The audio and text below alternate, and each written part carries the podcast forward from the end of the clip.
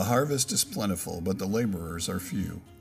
Therefore, pray earnestly to the Lord of the harvest to send out laborers into his harvest. Welcome to 1002 with your host, Mike Baker, an opportunity to pray for the harvest and receive a nugget of truth from God's Word.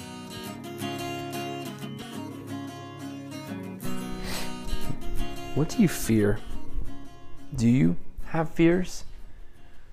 I think we all have fears, right? We're all afraid of something. I'm not really a fan of snakes. I don't really like spiders all that much. Definitely don't like bats flying at me. But we all have fears, right? Some of them are normal fears, some of them make sense. Some of them are irrational fears and don't make sense. Maybe we heard a story or saw something happen and we're afraid that will happen. I know as a child, I was always afraid that my house would burn down. One time we went away and I left a toy on the heater and it like it was a piece of plastic and it melted it. It didn't really come close to catching a fire at all, but just in my head, I I thought I had almost caught down caught the house on fire and I just was fearful that I would always catch my house on fire. So, you know, again, we have these fears, and some of them are irrational, some of them are normal, but we all have them. Yet, Psalms 27 says, The Lord is my light and my salvation. Whom shall I fear? The Lord is a stronghold of my life. Of whom shall I be afraid? And so, so many of us walk around with these fears, maybe because of a life experience, maybe because of something happened, maybe just because we're fearful of it. Sometimes we're fearful of being made fun of, rejection, being alone, not having companionship. If we stand up for the truth, we may not have any friends, right? We have all these fears, and so many of those fears are, are sparked by, by sin, by the human world that we live in. We don't want to make anyone mad. We don't want to upturn the cart. We don't want to cause dissension. We don't want to cause conflict. So we'll just say nothing. Satan uses those fears and uses that, that self denial, that that lack of self worth to just feed into these things. And so we get this lukewarm society that really is kind of fearful of everything, specifically people. But the Lord says, but the psalm says, The Lord is my light and my salvation. Whom shall I fear? God has gone before us. God has lived this before us. God has lived as a human being and survived. He stood up, he was beaten, he was abused. God knows. He knows because he's done it. And he says, You don't need to fear anything. He's like, I'm your stronghold. This is the Lord is the stronghold of my life. Of whom shall I be afraid? He's like, I'm your refuge. I'm your stronghold. You know, I've got this. I understand. I've been there. I've walked it. I've done it. But because of that, because I am your light, because I am your salvation, because I'm your stronghold, you don't have to fear anything. You don't have to be afraid of anything. Now, does that mean bad things won't happen? Of course not. We live in a broken, sinful world. Bad things will happen, whether to us or to people we know. They'll happen. But we don't need to live in fear of them. We don't need to let them control us. We don't need to be afraid. In fact, if anything, we should be living for the Lord. We should be standing up for the Lord. We should be standing up for truth because He is our light and our salvation and our stronghold. Instead of living in fear and letting anything and everything happen around us and saying absolutely nothing. You know, one of my greatest regrets as a leader over time has never been what I said or how I handled a situation because whether it was right or wrong, I could learn from that situation. And sometimes I was just thankful I said something. But the the seasons and the times I regret the most is when I did nothing, when I said nothing, when I bit my tongue and I watched something not right, maybe someone innocent go down, and I said absolutely nothing. And in fact, maybe some of you have even been in that situation. I know I have.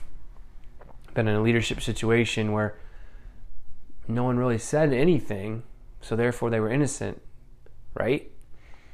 But yet they they watched me go down. They watched me get surrounded. They watched me get consumed by man.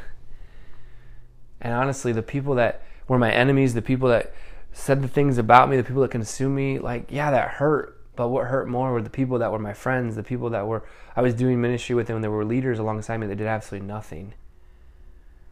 That hurt far more than the people that said the things they said about me. And the fact they did absolutely nothing is because they were scared and they were afraid. They weren't living out this truth in Psalms 27. And I've been there too. In fact, we've all probably been there. But if we are believers and if we're the church, it is time to stand up. Stop being afraid and stop having fear and know that the Lord is our stronghold. With that being said, for the last couple times we've talked about the Pashto people in Afghanistan and even in Pakistan, depending on what you look up, but there's also a massive group of them in the United States. This same group of people that we've talked about that live across the ocean live right here in our country if you live in the United States, and I do. And there's 151,000 of them in the United States. They mainly speak their own language, although I'm sure a lot of them have learned English. They have fled from India, Pakistan, Afghanistan, and they now live here. And there's 0% saved. Right? We, we call ourselves a Christian nation in the United States. We say there's a church in every corner, and yet 151,000 people of the Pashto tribe, Pashto tribe, I'm sorry, have never heard the gospel in America. And they're not saved and are still living out their Islamic faith. It was interesting as I looked at this map, they're all over the place, right? They're they're in the state of Washington.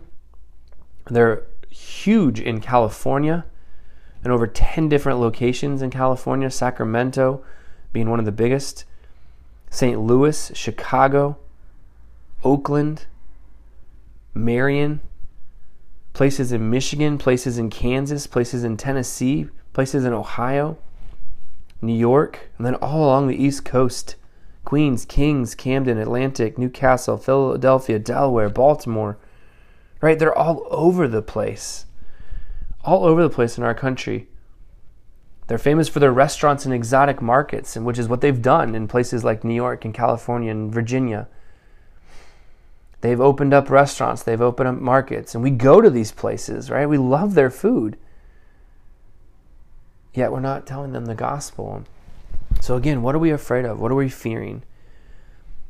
Maybe today it's time to even just step out wherever you live in the world, whether you live in the United States or whether you live somewhere else, and be the gospel, be the light, be the kingdom.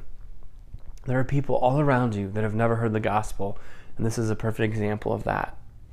People all around us that don't know the truth. They don't even have to be from a different nationality. There are people in America that don't know the truth. So let us go out into the harvest and make disciples of all nations.